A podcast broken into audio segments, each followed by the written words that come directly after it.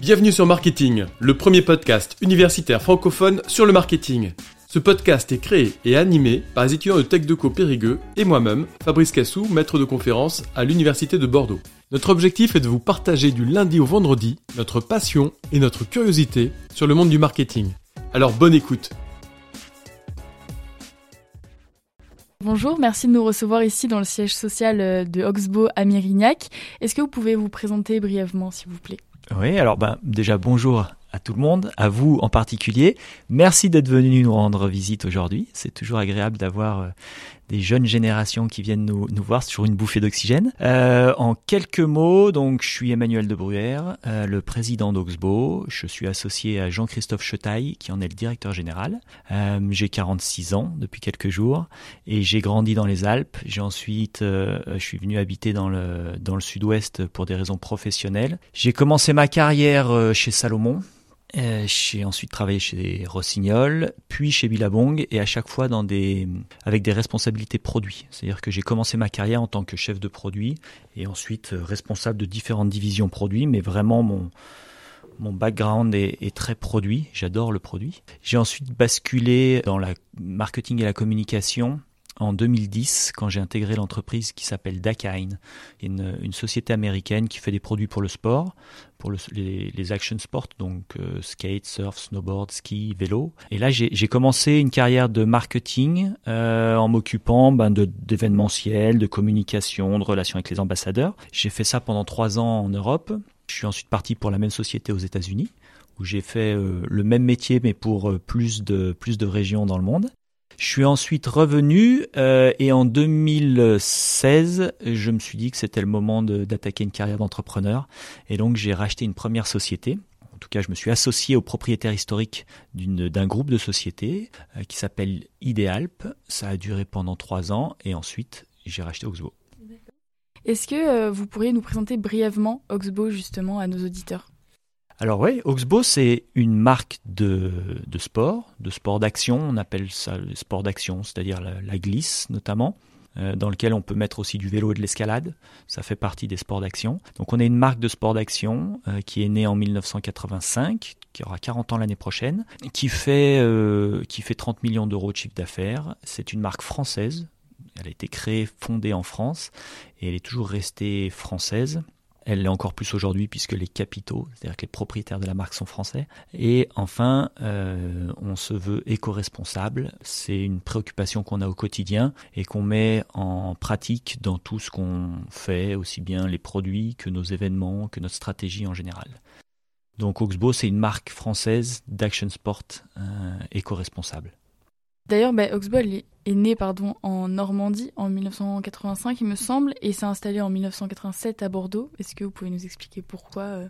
Ouais, c'est une bonne question parce que ouf, j'ai la réponse, mais c'était pas évident d'avoir la réponse parce qu'en fait les fondateurs, Fabrice, Valérie et Isabelle Cachot, qui ont créé la boîte en 1985, l'ont revendue en 1996, je crois, et ont depuis euh, pris du recul, énormément de recul, voire j'allais dire ont disparu du devant de la scène.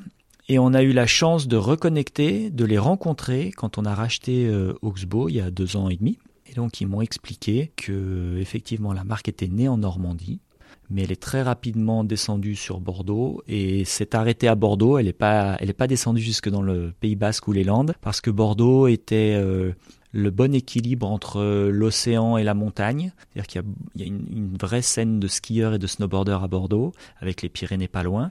Euh, que c'était aussi un, bassin de recrutement euh, particulièrement favorable. Bordeaux est une grande ville. Euh, il était plus facile de recruter à l'époque, plus facile aussi de voyager à partir de Bordeaux. Donc c'était une, une, sorte de hub qui était, qui était intéressant et c'est pour ça que Oxbow a posé les valises à Bordeaux. Alors Oxbow, c'est une question aussi que j'ai posée à, à, Fabrice à l'époque, quand je l'ai rencontré, en lui demandant mais est-ce qu'il y a une signification derrière Oxbow Alors Oxbow, il y, a, il y a deux raisons à ce mot. Déjà, il était bien équilibré euh, avec, euh, avec les W, avec les O, avec le nombre de lettres. Il m'a expliqué que c'était un joli mot, il m'a dit ça, d'une part. Et d'autre part, Oxbow veut dire méandre en, anglais. Donc c'est le méandre d'une rivière. Voilà, le rapport avec l'eau, avec la nature. Euh, on le retrouve ici. Le 29 mai 2020, euh, vous avez racheté la Fuma à sa filiale Oxbow. Euh, pourquoi ce choix et comment est-ce possible d'avoir fait ce type de rachat? Exact. Alors on a racheté Oxbow à la Fuma. Euh, la Fuma qui en fait appartient à un groupe, ou appartenait à un groupe on va dire, qui s'appelle Calida. Donc je vais beaucoup parler de Calida, même si en sous-entendu c'était techniquement à la Fuma qu'on a racheté. Mais on a, on a discuté avec les gens de Calida. Calida c'est un groupe euh, de marques dans lesquels il y a la Fuma, il y avait Oxbow, il y avait Millet, Eder, Obad, la lingerie. Et donc c'est un groupe suisse-allemand basé à Zurich. En fait, euh, la marque était à vendre. Donc c'est comme un appartement quand on le met en vente. Les marques sont mises en vente aussi pour des raisons souvent stratégiques. C'est-à-dire que le groupe Calida avait une stratégie qui faisait que le surf n'était pas un levier de développement pour eux. Donc ils avaient décidé de la vendre euh, quelques années auparavant. La marque n'avait pas trouvé preneur jusqu'au moment où moi je récupère ce dossier parce que bon professionnellement je termine une aventure et je, je cherche je cherche une marque à racheter. Je passe par des, des intermédiaires et je récupère ce dossier. Donc c'est un, un résumé de qui est la marque au niveau business notamment et financier. Et cette marque, elle coche beaucoup de cases pour moi. La première, c'est que c'est une marque que je connais et qui m'a fait rêver. C'est toujours important pour moi de, partir dans des projets qui sont, euh, qui sont drivés par la passion. J'ai commencé par faire du snowboard euh, pendant très longtemps. Le surf, le skate, ça fait partie de ma vie, c'est ma vie. Et donc Oxbow représentait pour moi, euh, c'était presque sentimental. Donc c'est une marque qui me plaisait, qui m'a beaucoup plu et qui me plaisait toujours beaucoup, qui s'était empoussiérée, c'est vrai, mais qui me plaisait toujours énormément. C'est une marque qui était euh, dans le sud-ouest. Et pour la petite histoire, moi, depuis, euh, depuis presque 20 ans maintenant, je, je vis à Seignos, travaillé un peu partout dans le monde et à chaque fois j'ai voyagé à partir de Seignos où vit ma famille pour aller travailler là où, euh, où j'avais des missions à accomplir. Et que là, pour presque la première fois depuis longtemps, j'avais l'opportunité de, travailler pas très loin de chez moi, puisque c'est une, heure et demie de voiture de, de. Donc c'était un, une raison supplémentaire. Et probablement que la dernière raison était que j'avais réussi à, réunir un petit groupe de d'amis, de familles, d'investisseurs potentiels à qui Oxbow parlait beaucoup aussi. Donc c'est comme ça que l'aventure a commencé. Et puis ensuite, on, on en parlait tout à l'heure, ben, euh, je suis allé frapper à la porte du vendeur en lui disant euh, Bonjour, est-ce que la marque est toujours à vendre? Si oui, je suis intéressé.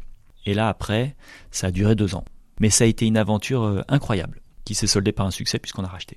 Alors moi, ça m'intéresse pour le coup, pour comprendre. Et puis, euh, et juste avant, est-ce que vous pouvez nous expliquer pourquoi vous cherchez à racheter une marque?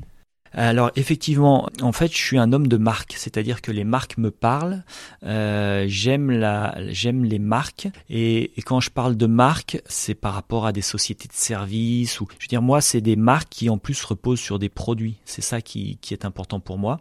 Une marque, c'est un logo, c'est des couleurs, c'est euh, un nom, c'est une notoriété, c'est des gens derrière aussi qui représentent cette marque, des ambassadeurs. Et, euh, et j'ai toujours été très sensible aux marques depuis tout le temps. Euh, j'ai grandi dans un univers qui était euh, envahi de marques en fait, que ce soit les marques de chaussures, de vêtements, de matériel j'ai toujours eu cette sensibilité-là, ça a toujours été très important dans ma vie. J'ai toujours été fasciné par euh, la puissance d'une marque en fait, ou, enfin sa puissance quand ça fonctionne d'ailleurs, des fois son manque de puissance. Mais j'ai toujours été fasciné par le fait que un nom ou un logo euh, véhiculait tellement de, de choses qu'on était capable ensuite, finalement, presque peu importe le produit, à partir du moment où la marque est puissante, on peut mettre cette marque sur plein de produits différents et il y a toujours le même euh, le même attrait de la part des consommateurs. Aujourd'hui, Apple, euh, je suis sûr que s'ils se mettaient à faire des frigos, ils auraient énormément de succès. Hein. Ils pourraient faire des voitures, euh, ils pourraient faire plein de types de produits auxquels on pense pas. La marque est tellement puissante que ça fonctionnerait.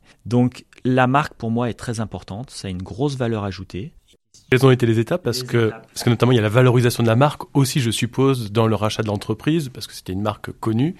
Et mais deux ans d'étapes c'est beaucoup en fait. Exactement, c'est beaucoup. Et le message que je veux faire passer notamment à, des étudiants à, à, travers ce que je vais raconter à notre à, à travers le parcours qu'on a qu'on a eu pour racheter la société c'est que il y a vraiment rien d'impossible en fait. Alors ça fait un petit peu américain de dire ça, mais vraiment, euh, on a commencé cette histoire parce que on avait la conviction, j'avais la conviction qu'Oxbow euh, pouvait tout à fait euh, appartenir à des gens comme comme moi, comme nous. Il n'y avait aucune raison que ce soit ce soit pas possible. Et je suis parti avec cette idée-là en tête, et en fait je me suis aperçu qu'il y avait plein d'obstacles plein plein d'obstacles. Mais avec cette conviction-là, on a, on a réussi à passer tous les obstacles. Le premier obstacle, ça a été le jour où on s'est décidé.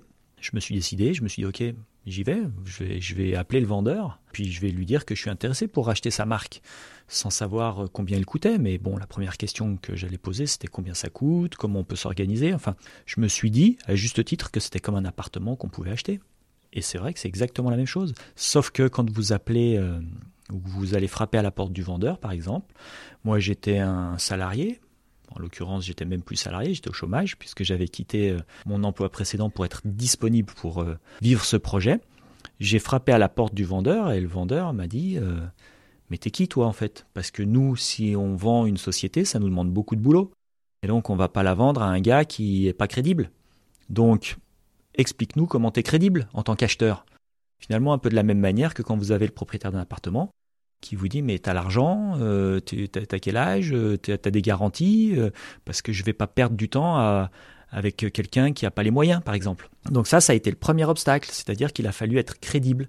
Il a fallu convaincre le vendeur que j'étais, qu'on était des acheteurs à qui on pouvait faire confiance. Et donc pour ça, il a fallu monter une petite équipe avec des gens qui étaient bien plus crédibles que moi à l'époque, c'est-à-dire des avocats, des, euh, experts financiers. Donc ben, j'ai constitué ce groupe-là en fonction de mes connaissances et de mon expérience. Et puis ensuite, je suis allé voir le vendeur avec mon, mon associé.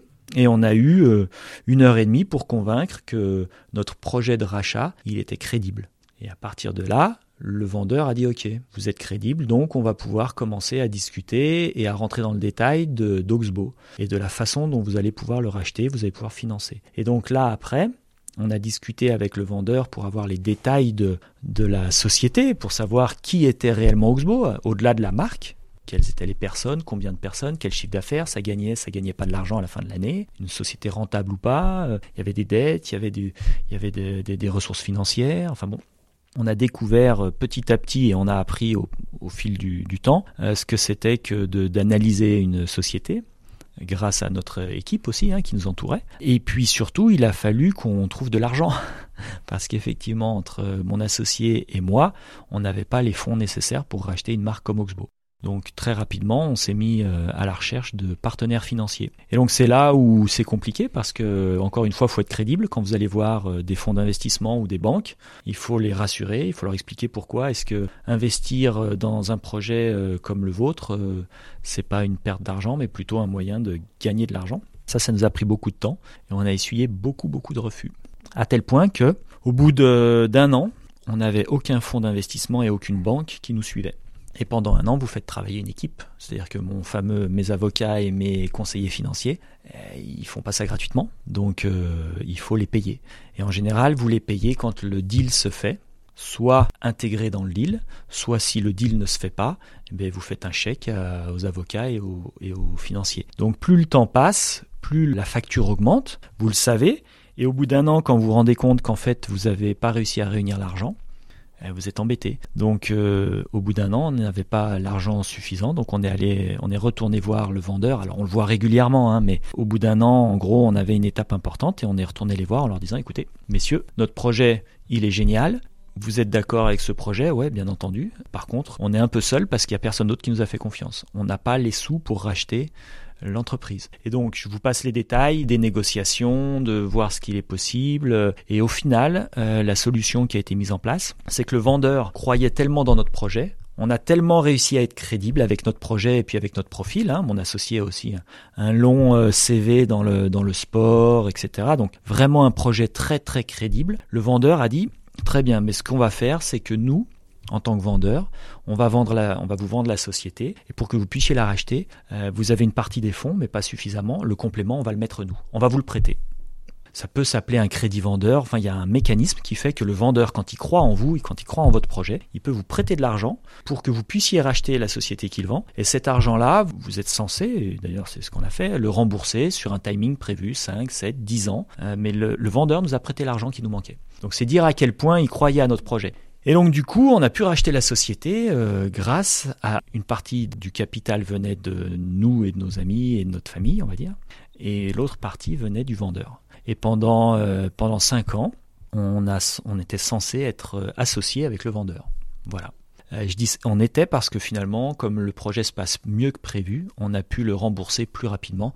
Et là, au moment où je vous parle, on vient de finir de rembourser l'argent qui nous avait prêté. Mais donc voilà, donc donc c'est pour ça que je dis que tout est possible parce que franchement, quand vous êtes crédible, et ça c'est hyper important, eh ben, vous arrivez même à convaincre les gens d'investir dans votre projet. Vous arrivez même à convaincre le vendeur d'investir dans l'entreprise qu'il est en train de vous vendre. Euh, je trouve ça tellement génial. Et donc, euh, une fois que voilà, le vendeur euh, a mis les, les fonds nécessaires pour compléter le tour de table, ça a aussi crédibilisé encore plus le projet, puisque du coup, vous avez le vendeur qui investit dans le nouveau projet, c'est dire à quel point il croit au projet et à quel point l'entreprise qui vend, elle est, elle est saine.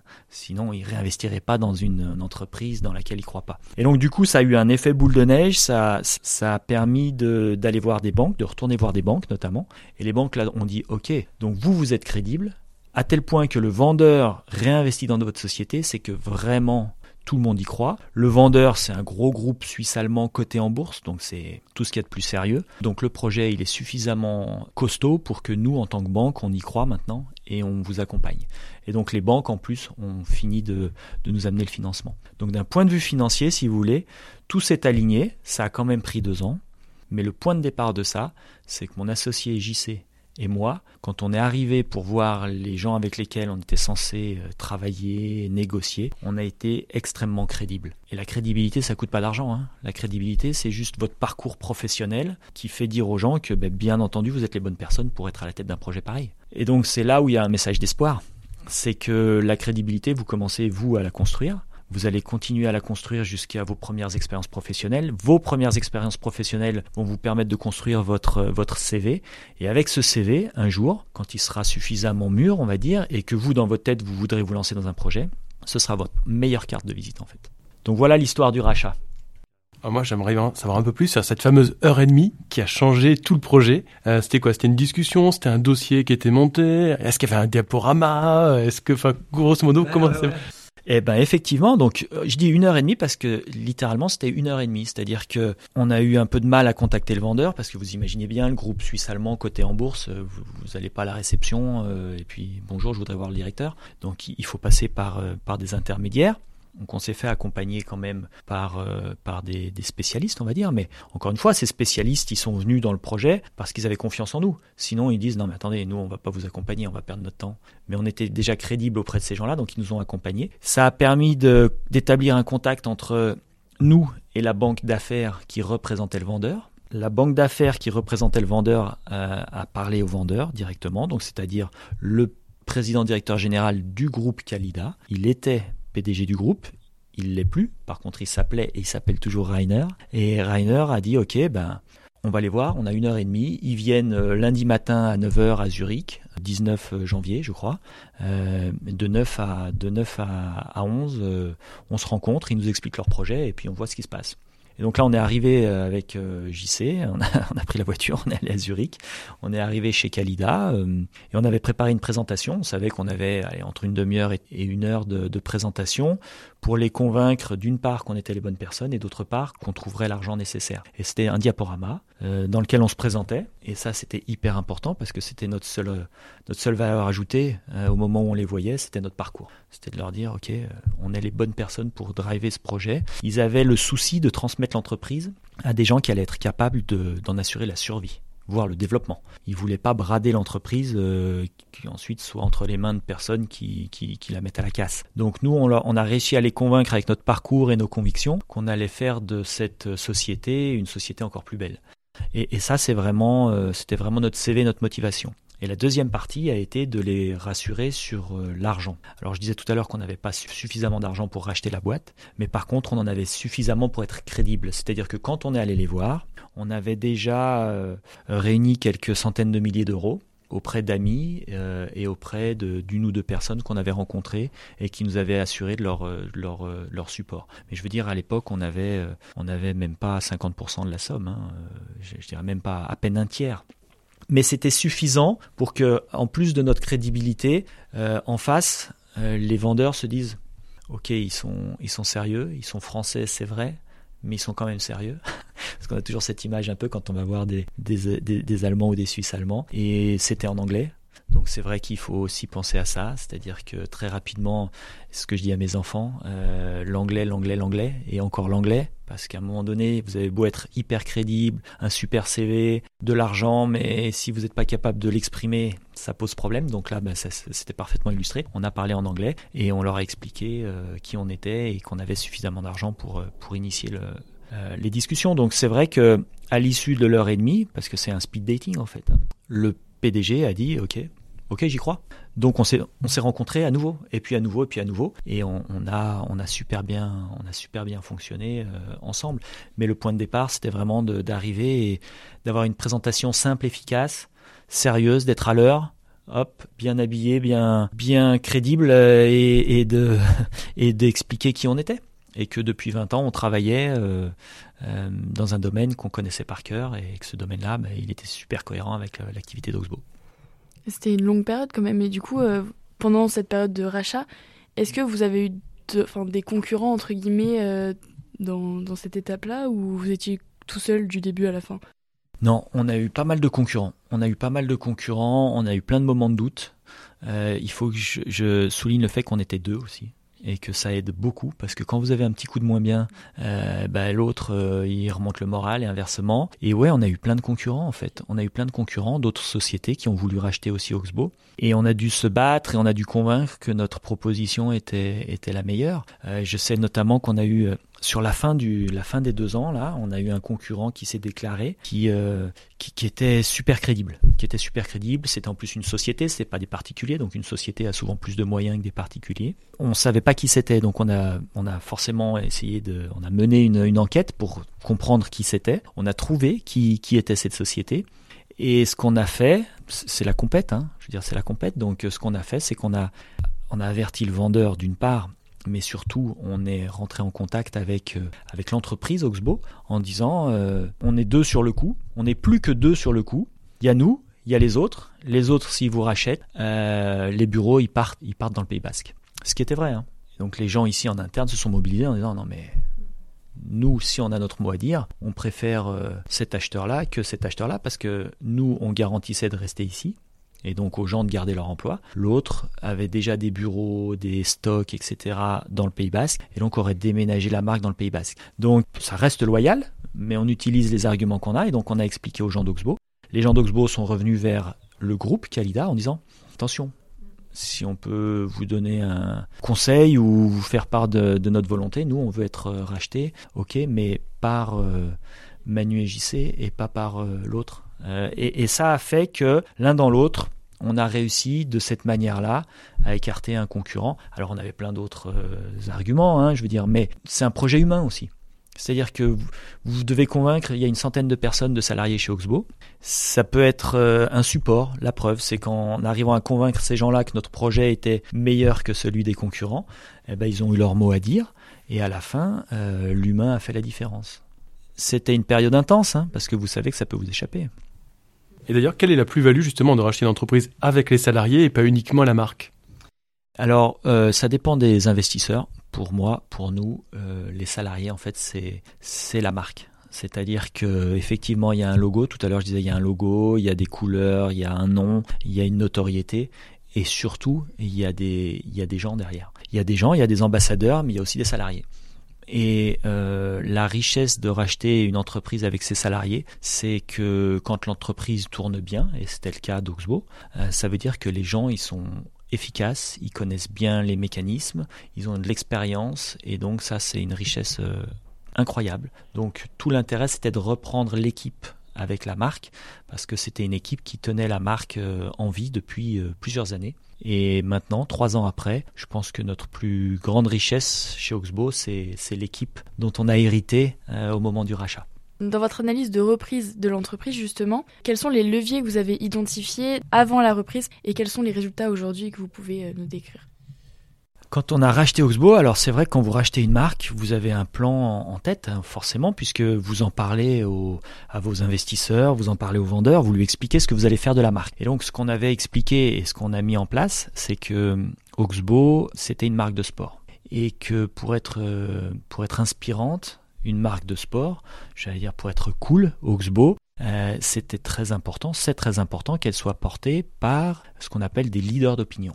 Et dans le sport, les leaders d'opinion, c'est des gens qui pratiquent. D'accord? C'est-à-dire que vous prenez Nike, par exemple, ils sponsorisent tous les plus grands sportifs du monde. Par contre, la proportion de chaussures de sport qui sont vendues pour être portées dans la rue et non pas sur un terrain de sport est gigantesque. Donc ils sponsorisent bien des sportifs pour influencer des gens qui vont acheter les produits dont on fait partie, qui vont acheter les produits pour les porter en ville, dans la rue, dans la vie de tous les jours. Mais tout ça pour dire qu'il faut, vraiment arriver à capter euh, les leaders d'opinion.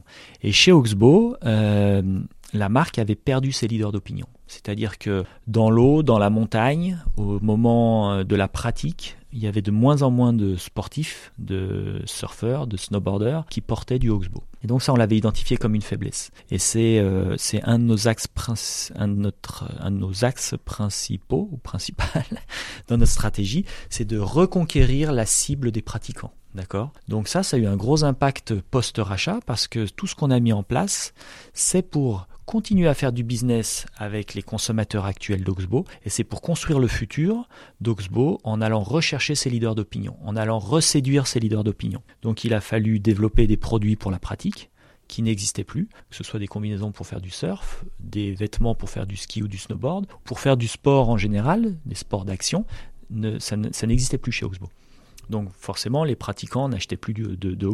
Et donc comme les pratiquants n'achetaient plus d'Oxbow, eh ben, du coup, euh, le, grand public commençait à se dire, mais est-ce que c'est vraiment une marque cool? Euh, Elle est plus portée par les pratiquants. Donc on a refait des produits pour la pratique, on s'est reconnecté avec des ambassadeurs, on refait de la communication pour les pratiquants. Donc ça veut dire dans les magazines spécialisés, sur des produits pour la pratique. On refait euh, des, tests produits, euh, on remet nos produits dans les tests produits pour les combinaisons, pour les vêtements de ski. Enfin, ça, c'est une grosse partie de notre stratégie. Ça prend beaucoup de, ressources. Donc ça, c'était un axe. Le deuxième axe, c'est que euh, on avait la conviction que l'éco-responsabilité devait être au centre de nos préoccupations. Moi, j'ai travaillé à Val Thorens, qui est une station dans les Alpes. Il se trouve que j'ai travaillé là-bas un an, un an et demi, et que j'ai fait un hiver, un été, un hiver. L'hiver, tout se passe bien à Val Thorens, vous avez des mètres et des mètres de neige. En été, à Val Thorens, vous pouviez jusqu'à cette fameuse année faire du ski d'été, c'est-à-dire qu'il y avait un glacier et vous pouviez skier sur le glacier. Et moi, j'ai été, j'ai skié la saison d'été 2000, euh, je sais plus combien, et ça a été la dernière saison pendant laquelle le glacier a été ouvert. À la fin de la saison, le glacier avait disparu. Je l'ai vu en live, j'étais à Val Thorens, il y avait un glacier, il n'y était plus à la fin de la saison. Ce jour-là, je me suis dit, ouais, le, réchauffement climatique, c'est c'est pas juste euh, des journalistes, c'est une réalité. Ça m'a fait prendre conscience qu'en fait l'éco-responsabilité c'est un sujet euh, principal pour nous qui nous amusions euh, sur la neige ou dans l'eau. Et donc quand on a racheté Oxbow, on s'était dit l'éco-responsabilité doit être au centre de nos préoccupations. C'était il, y a, trois ans, avant ou pendant le Covid c'était il n'y a pas longtemps et pourtant l'éco-responsabilité était bien moins un sujet qu'actuellement. Il y a que trois ans, c'était bien moins un sujet. Depuis, il y a eu le Covid, il y a eu les étés qu'on a connus. Ça s'est accéléré, mais nous, à l'époque, déjà, on s'était dit, il y a Patagonia, il y a Pitcher, euh, il doit y avoir Oxbow, qui joue un rôle dans l'éco-responsabilité dans le sport. Et donc, dès le début, on est arrivé et on a dit, OK, on met l'accent sur l'éco-responsabilité, on embauche des gens euh, en interne, on a maintenant deux personnes qui travaillent sur ça à temps plein. Nos produits quand ils sont fabriqués loin, ils sont fabriqués avec des matières recyclables ou des matières éco-responsables, euh, bio.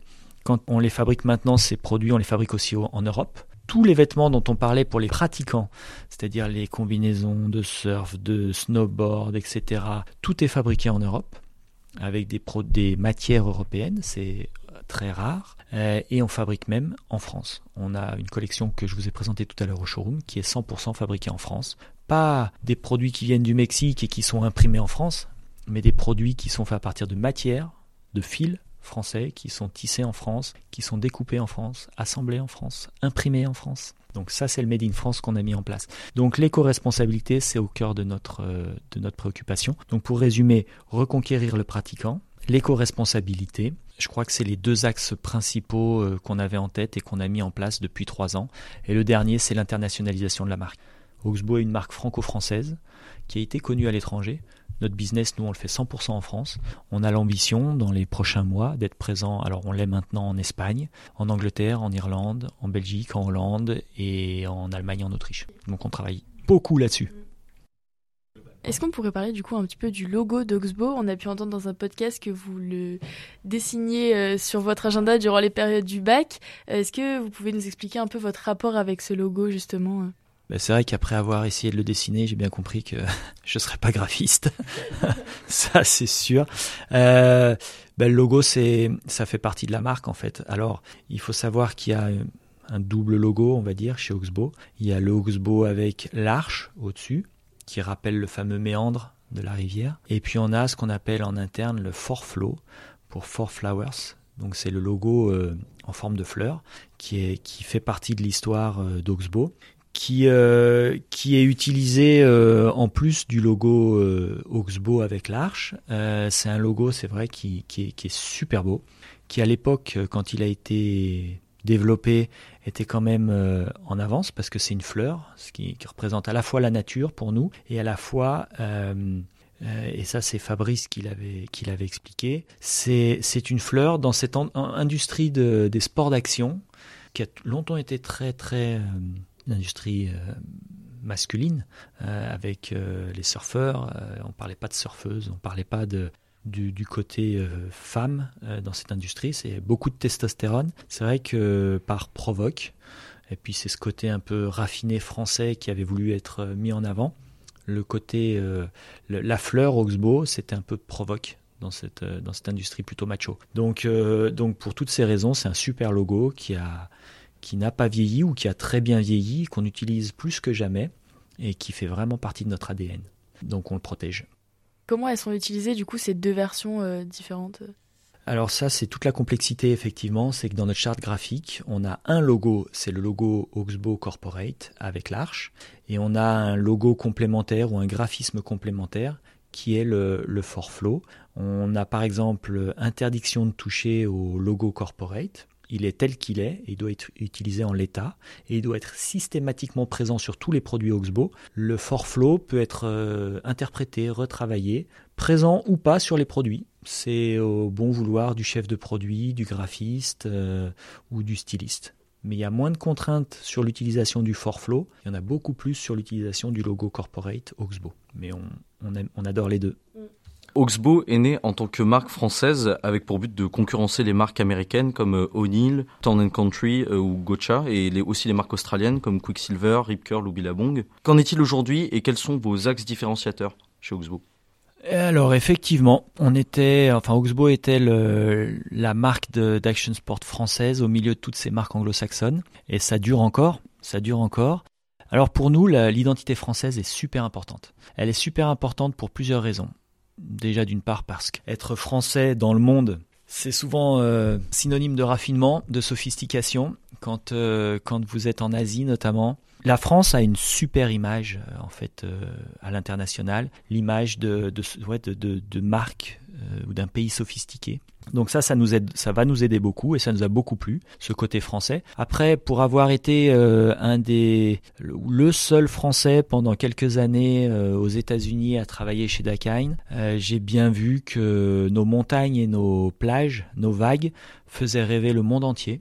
Le, les Alpes, les Pyrénées, les plages du sud-ouest, les plages de Méditerranée, pour les pratiquants de sport outdoor, c'est vraiment la Mecque, c'est-à-dire qu'ils ont tous euh, en tête de venir, euh, notamment dans les Alpes, le Mont Blanc, Chamonix, notamment les vagues les vagues euh, du sud-ouest. Donc c'est vrai que c'est une carte de visite incroyable, c'est destination de rêve pour tous les pratiquants. Donc nous, en tant que marque française, on véhicule ça aussi. Et enfin, la France est, quoi qu'on en dise, un des acteurs majeurs dans la lutte contre le réchauffement climatique la France prend part, peut-être pas assez, mais par rapport à d'autres pays, prend, prend vraiment sa part, fait sa part du job au niveau de, de la lutte contre le réchauffement climatique et dans l'éco-responsabilité en général. Et donc, l'identité française de la marque, ça permet aussi de véhiculer ce, ce message-là. Donc, une fois qu'on a dit ça, ensuite, ben, on a beaucoup de points communs aussi avec nos concurrents, euh, mais nous, on essaye de mettre en avant la scène glisse tant l'hiver que l'été, dans l'océan que dans la montagne, la scène européenne. Parce qu'on est français, mais on est très européen en fait. Aujourd'hui, on, raisonne plus Europe que France, mais en tout cas, on met en avant la scène, euh, la scène française, la scène sportive européenne. On a, pour l'instant, ça durera peut-être pas, mais que des ambassadeurs européens dans nos surfeurs, nos snowboarders, nos skieurs. on fabrique en France, on fabrique en Europe. On est très fiers d'appartenir à, ce continent parce qu'on a une vraie légitimité dans la glisse. Et souvent, les Américains ou les Anglo-Saxons sont super doués pour, euh, pour mettre en avant leur légitimité dans la glisse. Mais en fait, nous, en France, en Europe, on a autant de légitimité. Et pour un passionné de snowboard et de surf que je suis, ça me fait plaisir de le souligner à travers euh, la promotion d'Oxbow. Et donc votre site internet, il est très atypique dans son menu. Donc ça amène quelques questions. Quelle est votre cible principale? Nous, on vise, on a un consommateur cible qui est un homme. On est une marque masculine. Euh, la proportion de business fait avec nos produits femmes est très faible pour l'instant. C'est un axe de développement, mais pour l'instant, on est une marque pour hommes et pour hommes entre 30 et 35 ans qui pratiquent le sport, notamment les sports de glisse. Et donc, qui, a des valeurs, qui est soucieux de l'écologie, de son empreinte écologique, euh, et qui est passionné par euh, le surf, le snowboard. Et donc notre site internet, en tout cas j'espère, s'adresse à cette cible-là. Pour rebondir sur ça qu'il est atypique dans le menu, parce qu'effectivement c'est homme, femme, bon plan, marque, mm. ce qui est vraiment atypique de mettre autant en avant en fait la marque et enfin évidemment nos engagements. Ouais ouais effectivement, mais la marque euh, c'est notre sensibilité, c'est-à-dire qu'on est des hommes de marque et qu'on a la conviction que la marque en fait euh, fait la différence avant le produit, avant les ambassadeurs. C'est la puissance de la marque qu'il faut développer. Donc, euh, comme on a la chance d'avoir une marque qui, a une forte légitimité, une grosse histoire, euh, Oxbow fait partie de la légende des, sports d'action. Et eh ben on, on met beaucoup l'accent dessus. Vous voulez mettre en valeur vos engagements, mais est-ce que vous pourriez nous en parler? Ouais. alors, ce qu'on entend par engagement, en fait, c'est notre euh, notre approche euh, RSE. Donc sur la partie sociale comme sur la partie écologique, on a vraiment voulu, euh, on fait beaucoup de choses et on a voulu le dire. c'est vrai qu'initialement, on n'avait pas forcément imaginé communiquer autant dessus. Et puis en discutant avec les uns et les autres, notamment les acteurs dans le dans ce domaine-là, ils nous ont dit non mais faut pas faut pas être soit timide, soit trop humble sur ce sujet-là. Parce qu'en montrant tout ce que vous allez faire, et si tous ceux qui font quelque chose dans ce domaine-là le disent, il va y avoir, ça va mettre en place une sorte de mécanisme de d'embrigadement, il va y avoir un élan qui va être créé et ça va aspirer dans votre sillage un certain nombre d'autres marques.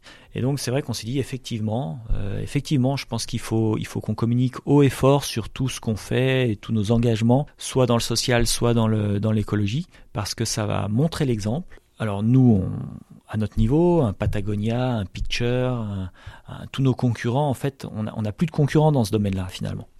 On, est tous euh, liés dans, ce, dans, cette destinée qu'on est en train de, construire. Et quand il s'agit de la planète, la concurrence s'efface. Mais il faut le dire haut et fort. Et donc c'est pour ça qu'on a voulu dire haut et fort que d'une part sur le volet social, on était à la pointe. On était à la pointe notamment euh, avec toutes les précautions qu'on prend au niveau de notre parc de fabricants, de faire attention que les règles soient respectées, la protection des travailleurs, des enfants, la façon dont on utilise les produits chimiques, etc., répondait à toutes les normes auxquelles on est soumis. Et d'autre part, sur la partie écologie, ben, on met en place beaucoup beaucoup de, choses et on le dit haut et fort à travers notre site internet. Je pense notamment euh, notamment à toutes les matières qu'on utilise nous, on fait beaucoup de coton.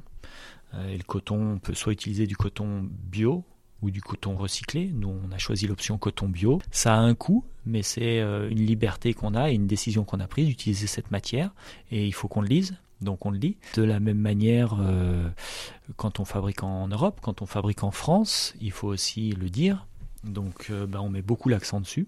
Donc c'est vrai qu'on a choisi d'être transparent. On a réalisé un bilan carbone qui est euh, disponible en intégralité sur notre site internet. Parce que la transparence, ça fait partie des engagements qu'on a pris euh, envers nos consommateurs et, et, c'est à titre d'exemple qu'on le fait. Il s'agit d'un site e-commerce, vous avez également des points de vente propres, mais quels sont vos autres canaux de distribution? Alors nous, on a trois canaux de distribution. On a ce qu'on appelle le wholesale, c'est un terme anglais pour dire que c'est les revendeurs. Donc on travaille avec des magasins de sport, plus ou moins spécialisés. Ça, c'est une grosse partie de notre chiffre d'affaires. Et ensuite, on a un autre canal de distribution qui s'appelle chez nous le retail, donc c'est nos magasins propres. Et dans nos magasins propres, on fait la distinction entre nos boutiques physiques, on en a 26, qui sont à la fois des magasins normaux, j'allais dire, et puis des magasins outlet, des magasins d'usine. Et la deuxième partie ou le deuxième euh, pilier de notre euh, canal retail, c'est le e-com, où là on a un site internet, effectivement, euh, qui fonctionne bien. Donc on a vraiment la partie wholesale, la partie retail. Dans le retail, on a les magasins physiques et le digital avec le magasin e-com. Et c'est à peu près 70% de, de wholesale et 30% de, de retail. Et dans le retail, on, a en gros 20% avec nos boutiques et un petit 10% avec notre, notre site internet. Au niveau des réseaux sociaux, vous êtes présent sur YouTube avec notamment des courts-métrages, mais aussi sur Facebook et Instagram. Euh, quelle est votre stratégie sur les réseaux sociaux? Alors moi, je vais en parler euh, dans les grandes lignes. Après, il faudrait discuter avec, euh, avec les la responsable marketing. Euh, notre stratégie, c'est c'est de d'être présent euh, sur les réseaux sociaux qui sont consultés par notre euh, notre cible de clients. Alors par exemple, on n'est pas sur TikTok, on n'est pas sur Snapchat parce que comme on s'adresse à une personne qui a 30 ans, on va plutôt être sur sur YouTube, on va plutôt être sur Facebook et Instagram, et LinkedIn aussi. Et à partir de là, l'objectif c'est de c'est d'occuper l'espace avec des informations pertinentes. Donc effectivement, on communique sur les réseaux sociaux, sur la marque, sur les ambassadeurs, sur les produits. Donc c'est globalement, ça tourne autour de ces trois axes-là. Et ensuite sur YouTube, on poste très régulièrement du contenu, des vidéos d'actions qui sont soit réalisées par nos ambassadeurs, soit réalisées par nous-mêmes, avec du contenu qui vient de nos ambassadeurs. Mais la réalisation, soit elle est faite par nos ambassadeurs avec des petits montages, soit elle est faite par nous avec des moyens un peu plus conséquents. Et donc on, on poste tout ça sur, euh, sur YouTube.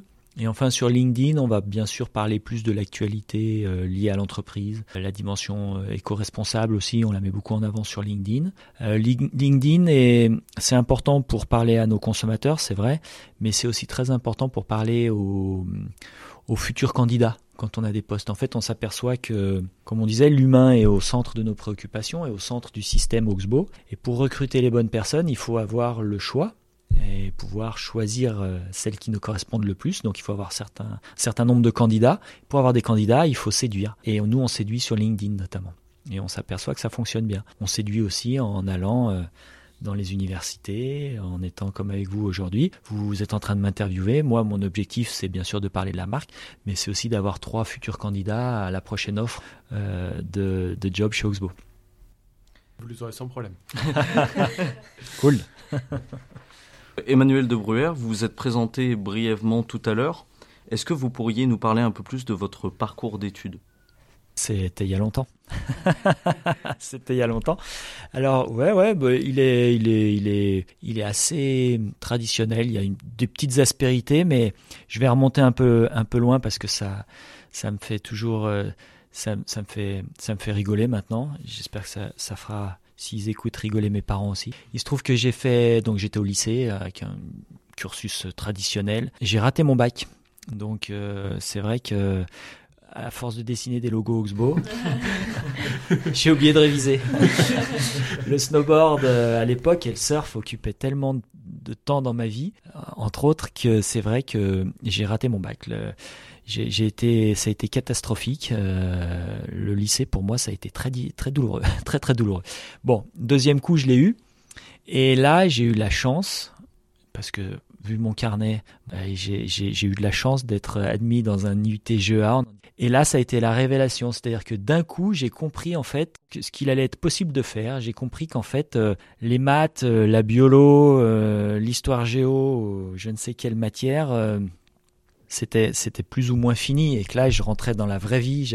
J'étais avec des vrais gens. On allait construire des choses. J'allais pouvoir en plus travailler euh, probablement dans un domaine qui me passionnait. J'allais pouvoir j'allais pouvoir faire des, produits liés à la pratique du snowboard. Donc donc l'IUT ça a été cette révélation là en fait de rencontrer d'avoir des professeurs qui qui étaient euh, plus des professionnels, presque j'allais dire, ou en tout cas qui me connectaient avec le, avec le monde professionnel bien plus que, que, le prof d'histoire géo, le prof de maths, contre qui j'ai rien, mais qui, me parlait de choses beaucoup trop abstraites pour moi. Donc j'ai commencé un IUT, j'ai fait deux ans d'IUT GEA, au cours desquels j'ai vraiment découvert euh, ce que j'allais pouvoir faire dans la, dans la vie professionnelle. En plus, l'IUT, j'ai adoré, déjà d'une part parce que l'enseignement est très concret, et d'autre part, il y a une dimension stage. Et donc j'ai commencé à faire des stages, j'ai commencé dans la comptabilité, ça a été génial parce que j'ai vraiment vu que c'était pas ça que je voulais faire.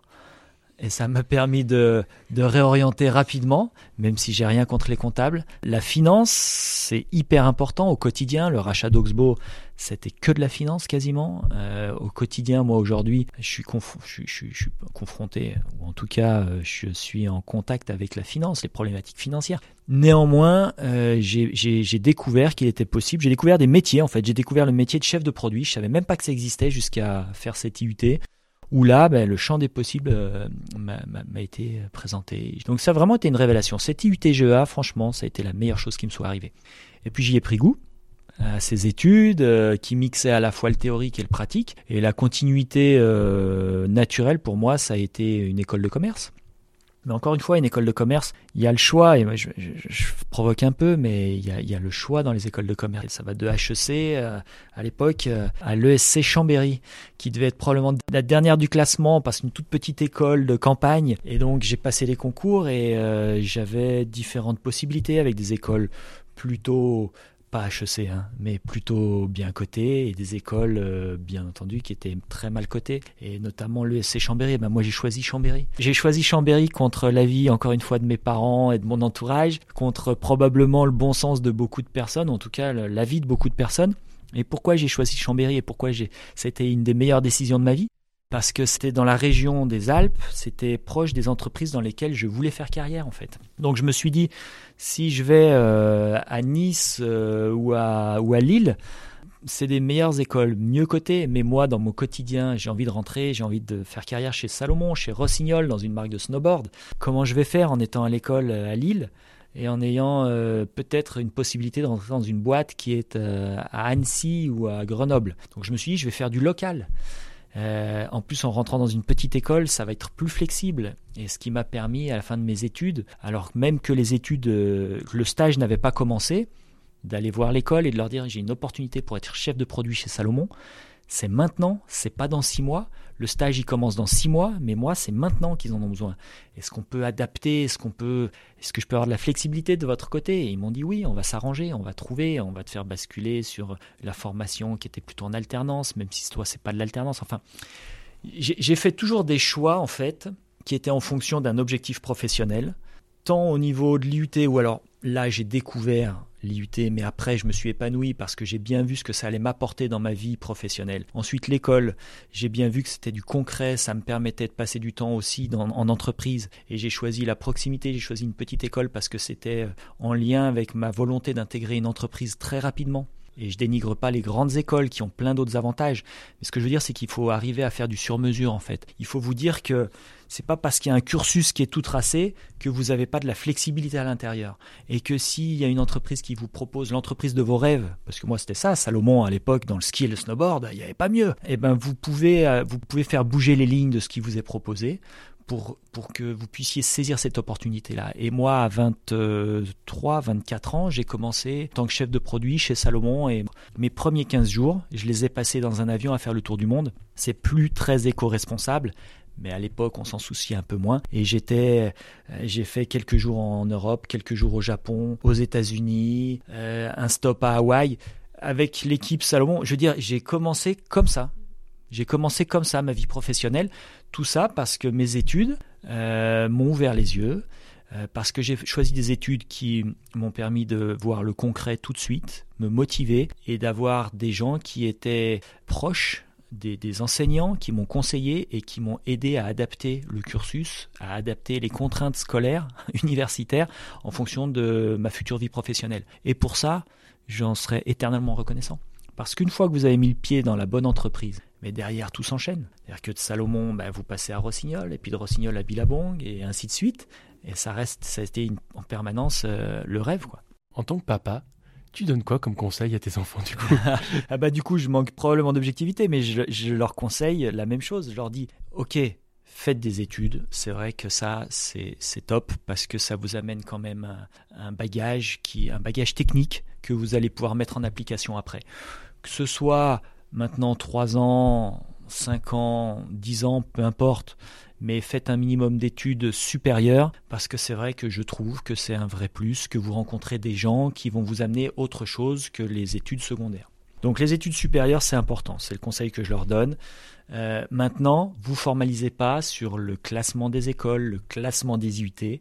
Allez-y, rencontrez les gens et, regardez ce que vous allez pouvoir en faire en fait. C'est-à-dire que pour moi, la dimension internationale est très importante. On vit sur une seule et même planète. Aujourd'hui, si vous ne parlez pas l'anglais, éventuellement même l'espagnol ou le chinois ou l'allemand, c'est compliqué. Euh, c'est compliqué, il n'y a plus de frontières.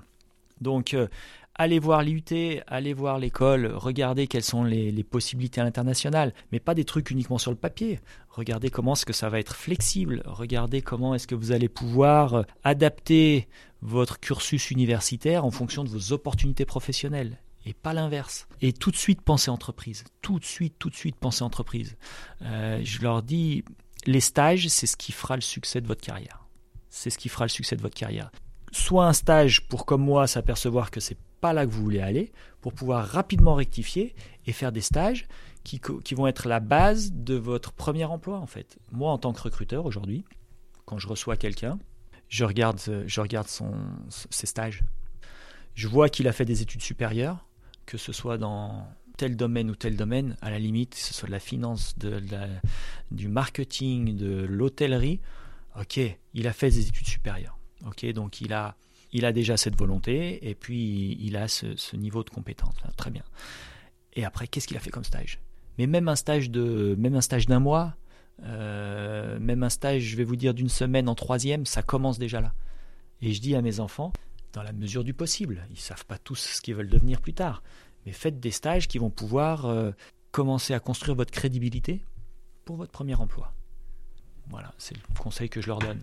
Je sais pas s'il sera bon, on verra, mais en tout cas, pour moi, il a, il a fonctionné. Ouais, il a fonctionné. En quoi consiste votre rôle de PDG d'Oxbow? Alors, ce qui est rigolo, c'est que dans, dans le terme PDG, moi, j'en suis uniquement le P, le président. C'est-à-dire que mon associé est le D et le G, donc c'est le directeur général. Il, n'était pas, il fallait qu'on soit deux pour faire euh, PDG. maintenant, dans mon rôle de, de président, blague à part, en fait, si vous voulez, on est un binôme. Avec JC, on est un binôme. Et dans le binôme, lui s'occupe de toute la partie commerce. Donc on disait tout à l'heure, il y a euh, les détaillants, donc le wholesale et le retail, il s'occupe des deux. C'est-à-dire que tout ce qui a fait rentrer des sous, c'est JC. D'accord? Le commerce, c'est JC, il a une très grosse expérience et il a une appétence pour ces métiers-là. Donc lui s'occupe de ça. Et moi, je m'occupe de la partie marketing, de la partie euh, produit. Et puis j'ai la responsabilité sur une partie back-office qui est la finance RH et les achats. On s'est réparti les rôles comme ça. Donc moi, mon quotidien, c'est de travailler avec euh, les responsables marketing, produits, achats euh, et finance RH. Et de plus en plus, mon boulot, c'est de m'assurer que ces gens-là ont les moyens de faire leur job. Et que tout ce petit monde-là va bien dans une direction commune qu'on a définie avec mon associé mais euh, je passe très peu de temps à produire. Je passe maintenant l'essentiel de mon, temps à, faire faire, j'allais dire. En tout cas, à organiser le travail des autres et à faire surtout en sorte qu'ils aient les, les, ressources pour faire ce boulot. Les ressources matérielles, euh, les ressources humaines, c'est-à-dire que dans l'équipe marketing, dans l'équipe produit ou dans n'importe quelle équipe, euh, qui ait des, des, des personnes qui aient les compétences. Si c'est le cas, eh ben, de les laisser développer ses compétences, de les aider à développer ses compétences. Si ce n'est pas le cas, de recruter des gens qui ont ces compétences, de faire en sorte que, voilà, les, les, les, bureaux, les outils soient là pour pouvoir faire le job. Et ensuite, une petite partie de mon temps, je la consacre à définir la direction dans laquelle tout le monde doit aller. Avec mon associé, on définit des objectifs, un positionnement, une stratégie. Et ensuite, on s'assure tous les jours que tout ce qui est fait par tout le monde s'inscrit bien dans cette stratégie-là. Mais donc, euh, voilà, c'est vrai que je fais beaucoup moins de. Je, produis beaucoup moins que quand j'ai commencé en tant que chef de produit. Vous faites beaucoup de, de support de documents, enfin de, documents, du Excel, du PowerPoint, etc. Maintenant, je passe tout mon temps en réunion pour m'assurer que, que le message, la direction est bien comprise et que les gens ont bien les moyens de faire leur, leur boulot. Ce qui est un boulot à part entière en fait. Ça me prend beaucoup de temps, mais, mais c'est captivant. Vous êtes aussi un pratiquant de surf et de snowboard depuis très très longtemps. Est-ce important pour euh, être euh, PDG ou du moins président d'une marque telle qu'Oxbow de pratiquer du coup euh, des sports de glisse? Alors, oui et non. Franchement, moi, c'est, j'ai fait de la glisse, enfin, j'ai du snowboard et ensuite du surf, c'est ma passion, et j'ai réussi à en faire mon métier. Après, est-ce que pour être à la tête d'une marque de glisse, il faut être pratiquant? Pas forcément, pas forcément. Par contre, c'est un plus. C'est un plus parce qu'en fait, au quotidien, en fait, vous êtes, vous parlez de produits pour pratiquer, vous parlez à des gens qui pratiquent, donc forcément, quand vous êtes vous-même pratiquant, euh, vous les comprenez plus facilement, vous vous adressez plus facilement à eux. En tout cas, vous pouvez recruter des gens avec qui vous discutez et sur lesquels vous mettez d'accord sur la façon de communiquer parce que vous-même vous êtes pratiquant. Donc ça, ça c'est sûr que c'est un plus. C'est un plus. Euh, en tout cas sur la partie marketing, produit, c'est vrai. Et donc comme le marketing et le produit drive beaucoup la société, mais du coup euh, c'est vrai que c'est vrai que tout ça est cohérent. Donc pratique, être pratiquant à la tête d'une marque comme Oxbow, c'est un plus. Maintenant, il faut faire attention, il y a des pièges aussi. C'est-à-dire que vous ne faites pas une marque pour vous. Et donc être pratiquant, vous pouvez tomber dans le piège de dire ben, ce que j'aime, il faut le faire, et ce que j'aime pas, ben, on le fait pas.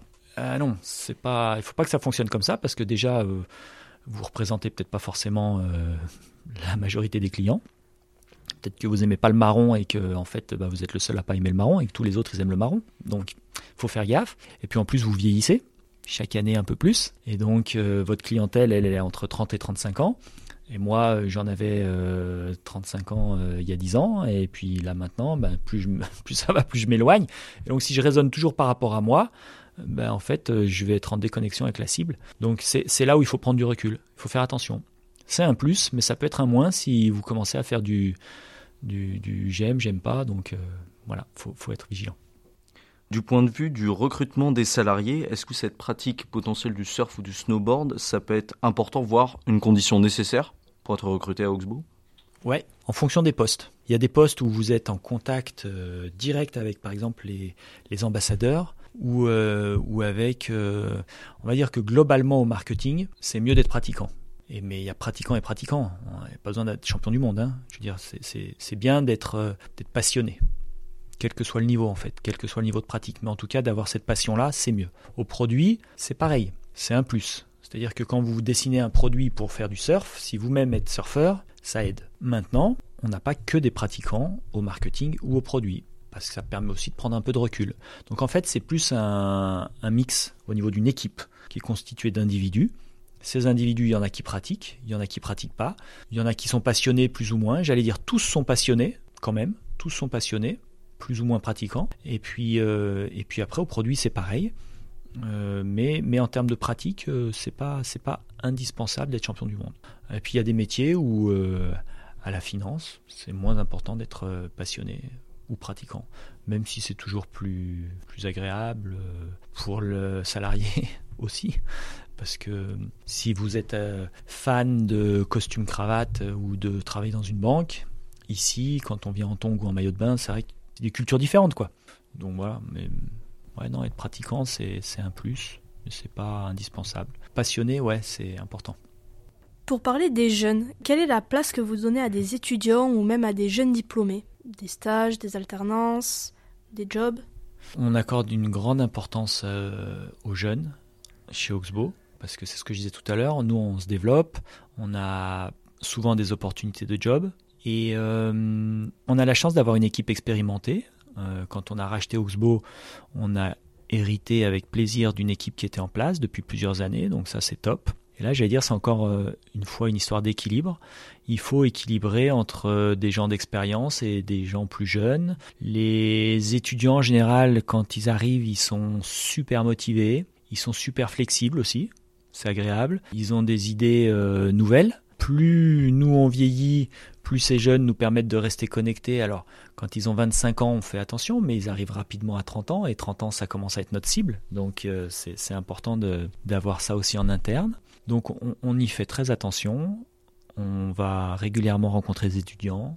Euh, on fait en sorte de, de, rendre la marque suffisamment sexy. Je parlais de LinkedIn tout à l'heure. Euh, l'éco-responsabilité, par exemple, c'est pour nous, au-delà de nos convictions, au-delà du sens du business, c'est aussi un moyen de recruter des jeunes. Aujourd'hui, je ne sais pas comment vous trois vous positionnez, mais nous, je sais que 80% des candidats qu'on rencontre, qui ont entre 20 et 25 ans, ils nous parlent du projet Oxbow et dans ce projet-là, l'importance de l'éco-responsabilité. Et on sent bien que une entreprise qui ne serait pas éco-responsable ou pas du tout dans cette démarche aujourd'hui, aurait moins de chances de pouvoir recruter des, étudiants. Donc euh, on fait cet effort-là, euh, l'éco-responsabilité. Communiquer sur l'éco-responsabilité, c'est aussi pour nous important auprès de, des jeunes. On est dans, on est dans la séduction, hein. il faut séduire les étudiants. Donc euh, ouais, que ce soit des stages, que ce soit des alternances, qui se transforment en général ou des fois, ça dépend des opportunités, mais en, en CDD, en CDI, c'est ouais ouais, c'est hyper important. C'est hyper important. Quels sont les profils que vous recherchez en termes de compétences, mais aussi de qualité personnelle Alors, franchement, en termes de compétences, études supérieures, ça suffit. Après, qualité personnelle, ça c'est 90% de, ce qu'on, de, de l'attention qu'on met dans le recrutement. La personnalité, sa capacité à s'intégrer dans une équipe, à travailler et à contribuer à la convivialité qu'on veut qui, euh, qui, est dans la boîte. Euh, quelqu'un qui soit flexible, qui soit, qui soit motivé, qui soit euh, dans le partage, c'est primordial pour nous. Bien plus que s'il a fait finance, marketing, communication. On, on, a déjà recruté, j'ai des exemples rigolos, s'ils écoutent, ils, ils se reconnaîtront. dans la finance, on a recruté, la dernière personne qu'on a recrutée, assez jeune, elle doit avoir 30 ans. Euh, les cinq dernières années, euh, elle a fait une formation finance, mais les, cinq les trois dernières années, elle a, elle a fait des sushis. Voilà, elle était dans la cuisine. Et elle a voulu revenir dans la finance. Elle a une formation finance, et surtout, elle a une personnalité qui fit exactement avec ce qu'on cherche. Donc ben, on l'a recruté et ça se passe super bien. Euh, une fois j'ai recruté euh, pour être dans la service recouvrement, donc récupérer l'argent des mauvais payeurs, une réceptionniste. Elle était réceptionniste dans un hôtel. Euh, qu'est-ce qu'on a? Ouais, on a, on a plein d'exemples comme ça où la personnalité va être bien plus importante que les compétences. Il y a des fois où les compétences sont primordiales. Hein. Quand vous êtes comptable, il faut savoir faire de la compta, quoi. Mais la personnalité, ça va être très très important, très important. Quels conseils en termes de culture générale ou en marketing pouvez-vous donner aux jeunes qui vous écoutent Que ce soit la lecture, des films, des séries, des podcasts euh Eh ben, je pense qu'il faut écouter votre podcast. Ça, c'est très important. Non, moi, je j'ai pas vraiment de conseils à donner, franchement, parce que chacun fait comme il le souhaite. Je pense qu'il faut être super curieux. Moi, en tout cas, la curiosité, ça m'a toujours amené des opportunités toujours. Après, est-ce que c'est par des livres, des musées, de, des rencontres, des voyages? Peu importe. Mais la curiosité, ça a toujours payé. Et j'encourage vraiment les gens ici en interne à être curieux. Tous, hein, tous. Que ce soit d'aller à des conférences, que ce soit d'aller dans des pays, rencontrer des, fabricants, des clients, des ambassadeurs, des gens qui, qu'on invite ici pour euh, juste passer, des étudiants, euh, des profs, euh, des, des concurrents curiosité, mais alors c'est primordial. Pour terminer euh, cette interview, est-ce que vous avez un message à faire passer aux jeunes et plus globalement à nos auditeurs? Eh bien, profitez, pensez à vous amuser. Pensez à vous amuser. On peut imaginer que quand on commence à travailler, euh, c'est la fin. En fait, c'est le début. C'est vraiment le début. J'ai vraiment ressenti ça et je le souhaite et je dis à mes enfants que, ok, ils se sont éclatés à l'école, sûrement. Mais franchement, quand tu commences à bosser, si c'est au bon endroit avec les bonnes personnes, c'est encore une autre dimension. Hein. Donc, euh, ouais, faut vraiment profiter et, et c'est, c'est vraiment des années formidables et, et c'est vrai que je, je, ne veux pas polémiquer, mais moi, que ce soit à 62 ou 64 ans, je prendrai ma retraite. Je m'éclate tous les jours, donc ça peut durer longtemps. merci. Merci, beaucoup. Merci à vous. Merci à tous d'avoir suivi cet épisode. Vous pouvez nous aider dans notre démarche en vous abonnant à notre podcast et en laissant un commentaire. Merci pour votre soutien et votre écoute et à très bientôt sur Marketing, le podcast universitaire pour tous les cueils du marketing.